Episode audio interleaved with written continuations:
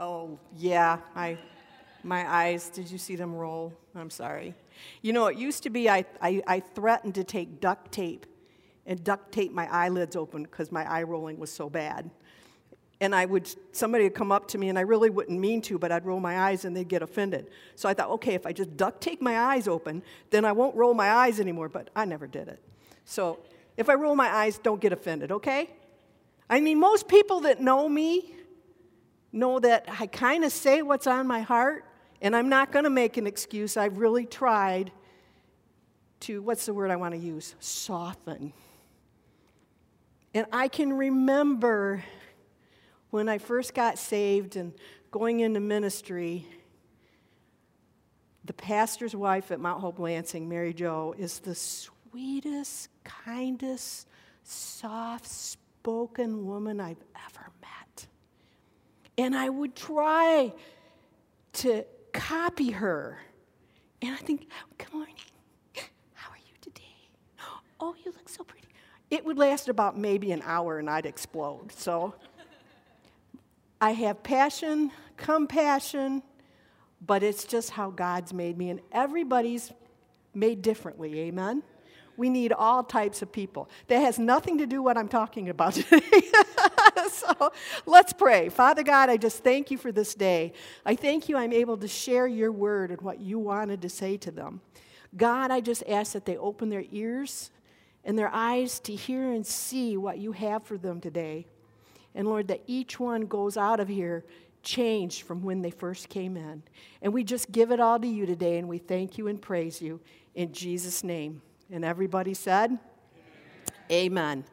Okay, so when I found out Friday, I started praying, okay, God, what do you want me to share? And honestly, I didn't go, oh, I don't think I want that. Well, I really was excited. I said, no problem, I got this, I've got this. So when I came into church to start preparing, the word team kept coming up. We're a team, like my football players. So I want to talk about being a team today and what it means. You know, last week the church hosted the Northern Sectional Meeting from the Michigan Ministry Network for the Assemblies of God. Our church was responsible for the dinner and the setup for the meeting. And I want to just say how well our church family came together making this evening a success. As Pastor Norm and I were driving home from that event, I could only smile and think about our team bustling around and serving our northern pastors. It was amazing. Thank you to everyone who was a part of this. You just made it a memory for me to where I just smile and go, wow. We've got awesome people. Thank you. Thank you. And you know, even though we had some hurdles, like, example, the main cook broke her arm and had surgery on Tuesday, and the event was on Thursday. You want to know something? She still showed up and she still cooked. Scared me to death. I was more stressed about that than I think anything. But you know, even though it was a little stressful putting it together, our church family came through. We worked like a well oiled machine, and we became a team. So today I'm sharing about how important it is to be part of the team. And I'm going to be reading out of the book of Acts because it's the details of the beginning of the church. It's probably one of my favorite books of the Bible. I just love reading Acts because it starts with, with your personal growth, how God takes you and you get that Holy Spirit that comes down on you, and God fills you, and, and they go out and they're just on fire for God. So I'm picking it up in chapter 6. And it's Acts is sort of a manual for us today these were the instructions for the church, first church family, believe it or not, in Acts. What worked then still works today. Let's just read it. I'm going to read through it and then we're going to take it verse by verse. Acts 6, 1 through 7. But as the believers rapidly multiplied, there were rumblings of discontent. The Greek speaking believers complained about the Hebrew speaking believers. Doesn't that sound like something today? Oh, did I say that? Saying that their widows were being discriminated against in the daily distribution of food. So the 12 called a meeting of all believers. They said, We apostles should spend our time teaching the Word of God, not running a food program. And so, brothers, select seven men who are well respected and are full of the Spirit and wisdom. We will give them this responsibility. Then we, apostles, can spend our time in prayer and teaching the Word. Everyone liked this idea, and they chose the following Stephen, a man full of faith in the Holy Spirit, Philip, Prochorus, Nicanor, Timon, Parmenius, and Nicholas of Antioch. I did it. I had to practice this. I did it. oh, these seven were presented to the apostles who prayed for them as they laid hands on them. So God's message continued to spread. The number of believers greatly increased in Jerusalem, and many of the Jewish priests were converted too. Now, if we look at Acts 6 1 through 7, it shares how the church family was growing and experiencing growing pains. It really reminds me of some aspects of what we go through at the church right now. So let's break it down. Acts 6 1. But as the believers rapidly multiplied, there were rumblings of discontent. The Greek speaking believers complained about the Hebrew speaking believers, saying that their widows were being discriminated against in the daily distribution of food. You know, there were two different groups of Jews. They were called the, the native Jews and the Hellenistic Jews. Now, the Hellenists of that time were the Christian Jews that had a Greek culture that was what they came with.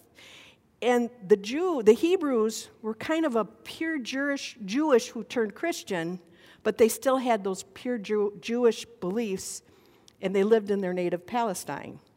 And there was a long standing friction between the two groups. Does that sound like anything today? In Acts 6 1, it's shared about how the people were murmuring. One group felt like they were getting more attention than the other group. This can happen in any arena you have in life. There's always friction, and sometimes there's murmuring. The disciples saw that there was an issue, whether intentional or accidental, and it needed to be addressed. So, they decided to do something about it. You know, when murmuring begins, it can spread like wildfire whenever you encounter someone complaining, you know, stop them and make sure they've talked to the person that's involved. Someone, if they're complaining about someone or something someone did, ask them, have you gone to that person? And if they haven't, stop the conversation. Don't entertain the conversation. And tell them to go to that person and work it out. You know, you can even offer to go with them to discuss it. And if they go, oh, no, no, no, I don't want to talk to them, then you just look at them and say, then you don't need to talk to me. I've on occasion actually pulled my phone out and said, well, let's just call so and so and see what, what's on their end of it. You know, 90% of the time, it's a miscommunication. And once you find out it wasn't what they felt, sometimes it's that eye roll from somebody that someone takes wrong and, like, well, I can't believe she just acted like that.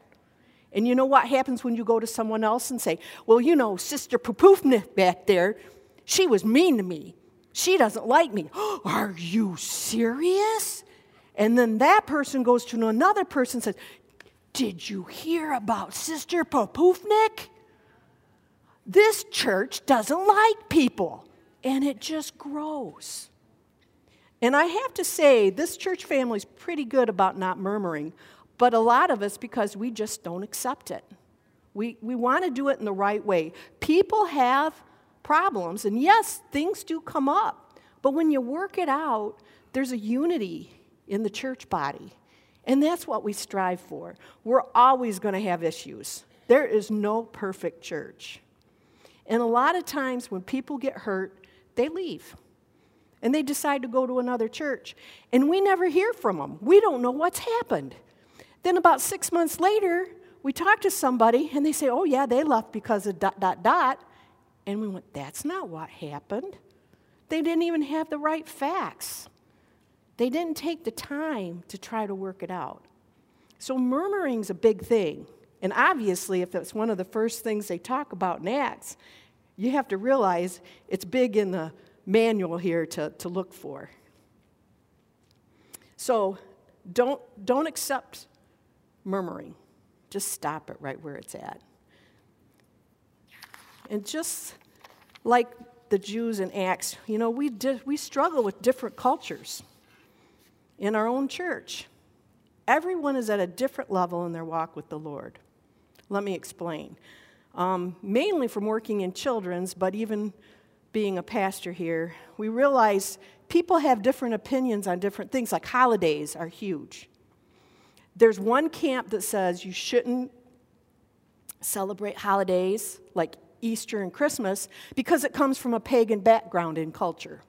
And we don't want to be pagan, so we're, we don't feel like we should celebrate. Then you have on the other side of the camp those that say, oh, it's a way to express our love and joy for Jesus during Christmas and Easter. We get to just have a joyful time. Neither one of them are wrong or right. But we have all different levels in the church. So we have to be really careful on how we present things and how we do things because I don't want to offend anybody, but I realize we have to, to really look at things and say, what can we do to make everyone comfortable? The other thing is sometimes, shame on us, say shame on us.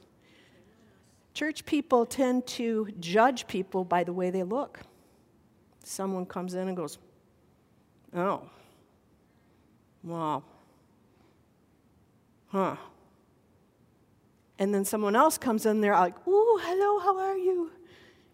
We can't judge people on how they look. Only Jesus knows their heart. And just because they look dif- different doesn't mean they don't love Jesus. And we need to love everybody. It's so important. That's, a, that's another one in the manual. We need to love everybody that comes through the door. We, as the church, need to be lifting and encouraging people up. And Pastor Norman and I feel like no matter what happened before you came here, you get a do over. The first time you walk through our doors, your slate is clean. You get a do over, a fresh start. And then you can prove to us whether you're that person you shouldn't be or whatever. But we're not going to judge you on what we've heard about you or what's happened in your past. It doesn't matter. Today is a new day and you get to start over. Amen? Amen. So let's go on to Acts 6 2 through 4. So the 12 called a meeting of all believers, and they said, We apostles should spend our time teaching the Word of God, not running a food program.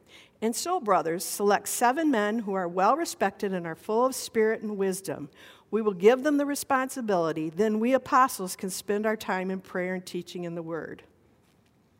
In this passage, we see the disciples gathering the believers together and sharing their perspective. The disciples came to the conclusion that they couldn't do it all, and the believers were asked to help so the disciples could spend more time teaching. You know, they, they realized how important it was to have the believers become a team so they could be part of the solution. And we need our church family to do the same today.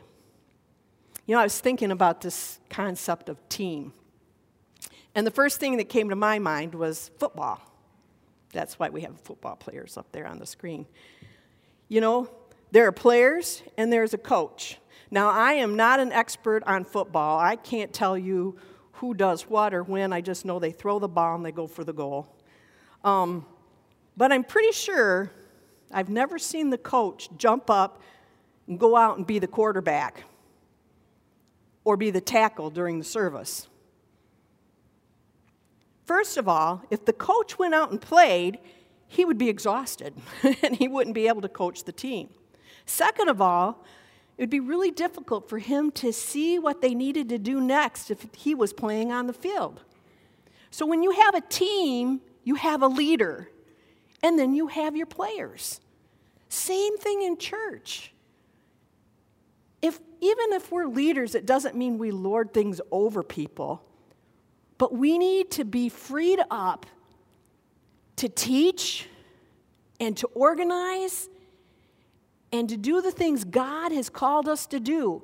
And God has a plan for each and every one of you to do also. Or what if the team players came out on the field to play? They're like, yeah, they're on the sidelines.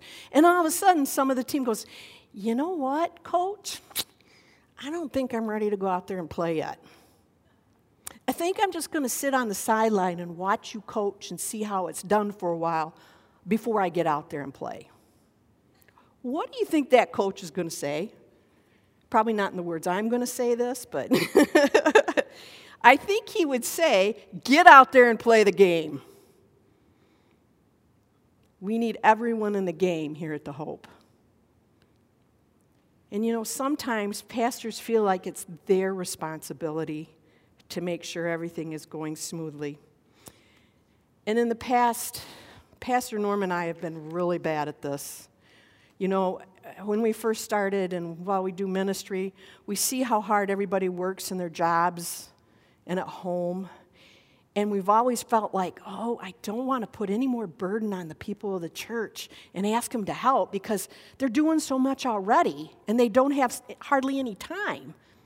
So we just rolled our sleeves up, we did it ourselves. And I think we didn't give anyone a chance to respond to the task. I think this was a disservice to you. And guess what? Things are going to change. That's why Pastor Norm went back to school. You know, in the words of my son, Dad, why are you going for your master's? You're just going to die soon.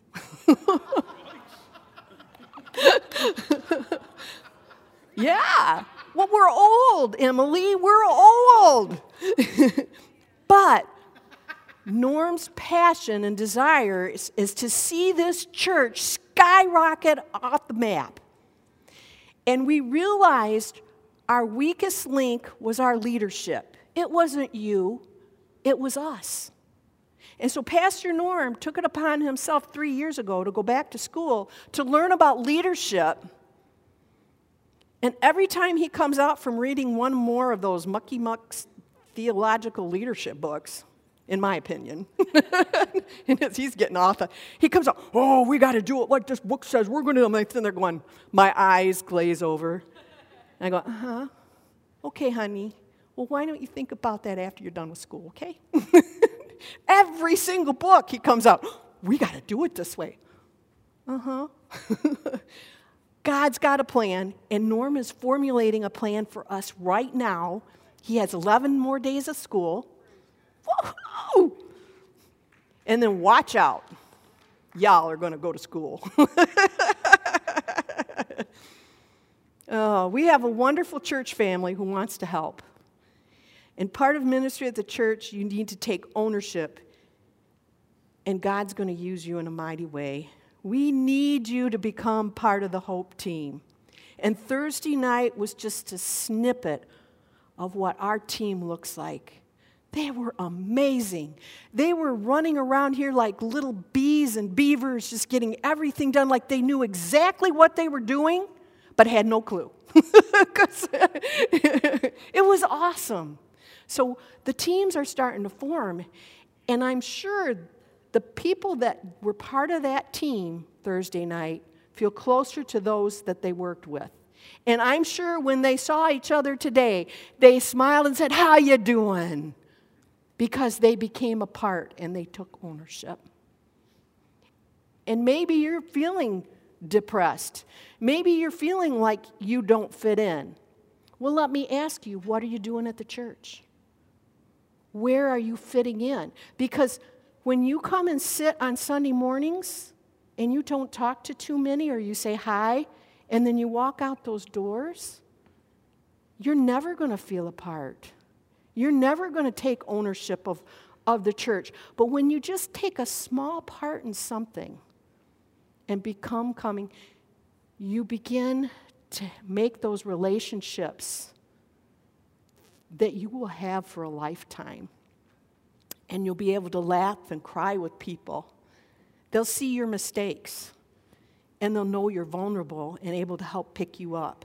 Isn't that awesome? Don't you want to be part of the team? I do. So we've learned from experience when you become part of a ministry at the church, you're going to grow, which is our next scripture, Acts 6 5 through 7. Everyone liked this idea, and they chose the following guys. These seven, I'm not saying those names again. These seven were presented to the apostles, who prayed for them as they laid their hands on them. So God's message continued to spread. The numbers of believers greatly increased. So, what happens when you get plugged into a team here at the church and get excited? You grow. It's proven. It happened back in Acts 3,000 plus years ago. So, it's going to happen today. Amen. Isn't that cool? I don't get excited about this at all. so you see the increase. We need to get involved to reach the lost.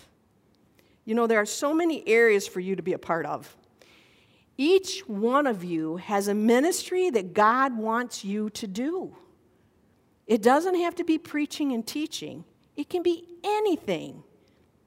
And you need to ask the Lord, what is it you want me to do? God, what do you want me to do? And, and do some of the different areas. If, if you're not feeling it, then do something else, but do something. I can remember when we first got saved and they built the new church and it was huge down in Mount Hope, Lansing. And they needed somebody to lock up Sunday evenings. And Norm says, Well, that's perfect. I can do that.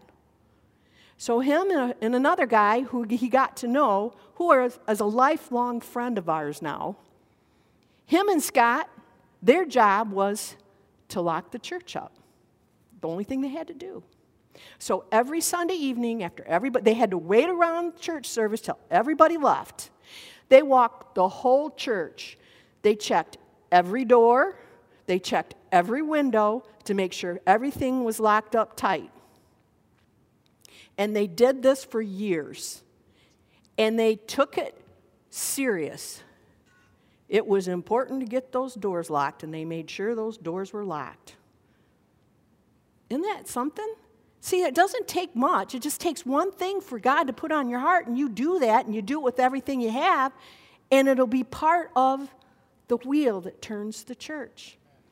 Now, I can remember years later, when we came back and we were put on staff at Mount Hope in Lansing as children's ministers, we'd get there pretty early in the morning and would always go through the staff offices. And, you know, the coffee was always on.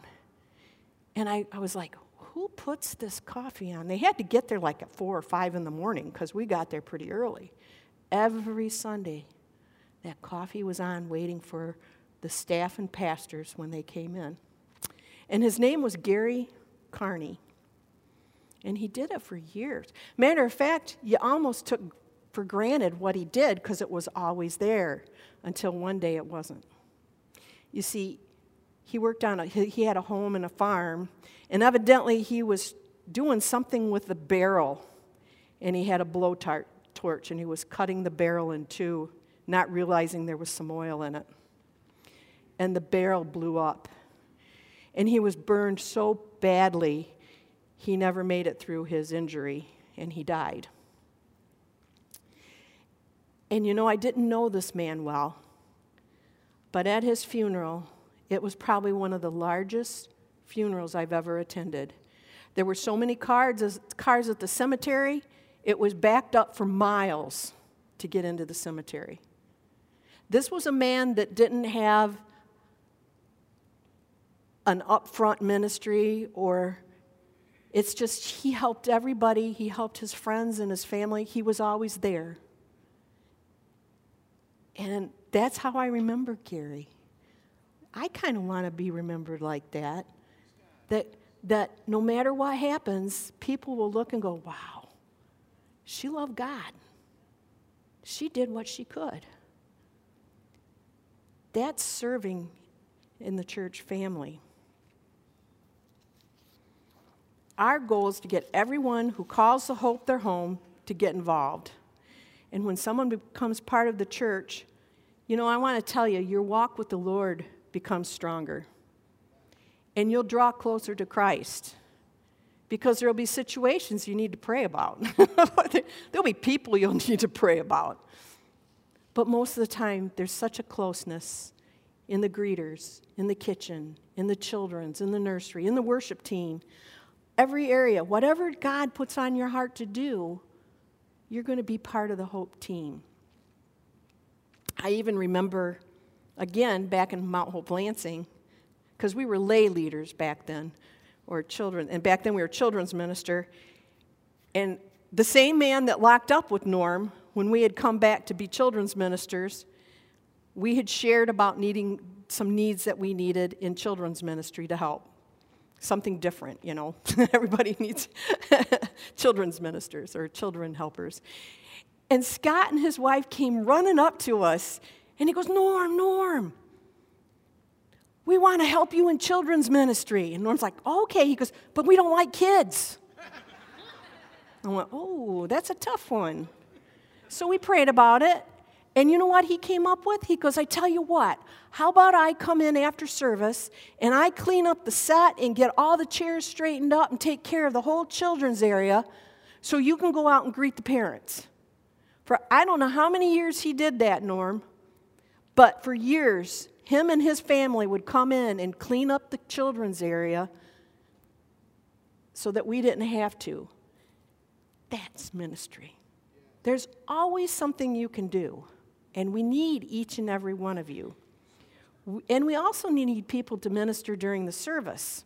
You know, working once or twice in, in an area can not only bless others, but I guarantee you, you'll be blessed. I think I learned more when I was helping in the nursery and children's about God than I did in the regular service because you're in the nuts and bolts, learning all the stories and applying Jesus to your life, you're not missing anything.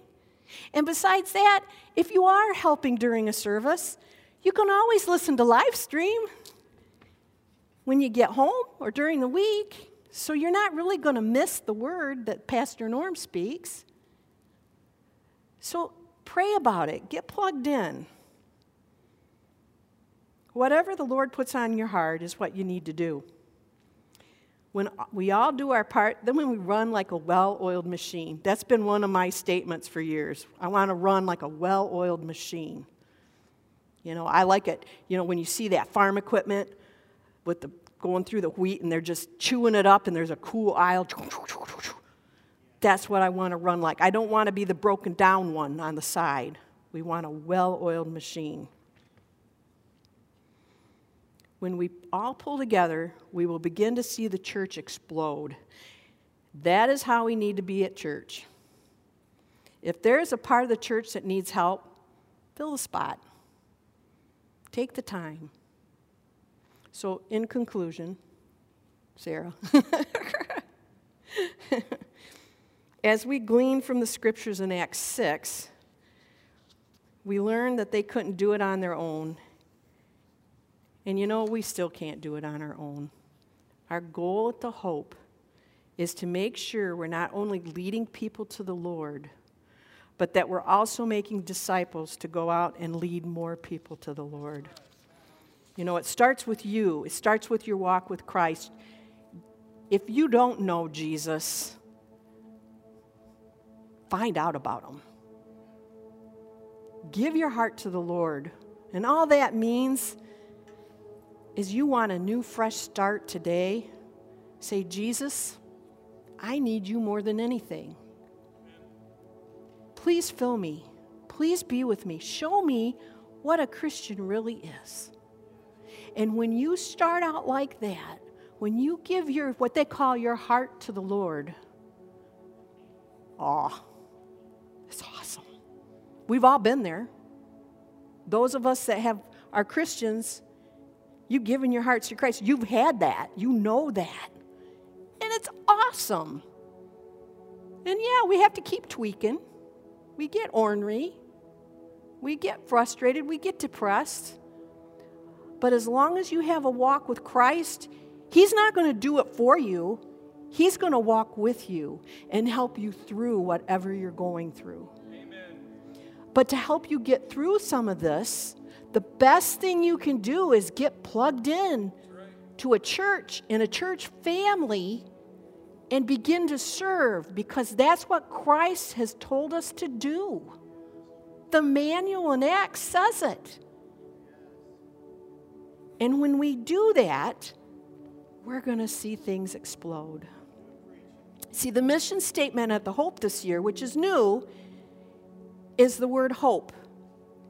Help others prepare for eternity. And I'm hoping we can drill this into your head enough that when someone says, Well, what is, what is it like at the Hope? What, what do they do there? Oh, we help others prepare for eternity. So start memorizing that. Start getting those words in your head and start being a part. And to be able to prepare others, we need a team, the Hope Team, ready to serve and reach out and share the good news. And I want us to be those football players. I don't want any wimpy, I'm going to church. It's, I'm going to church and yeah, bring them with you. Amen?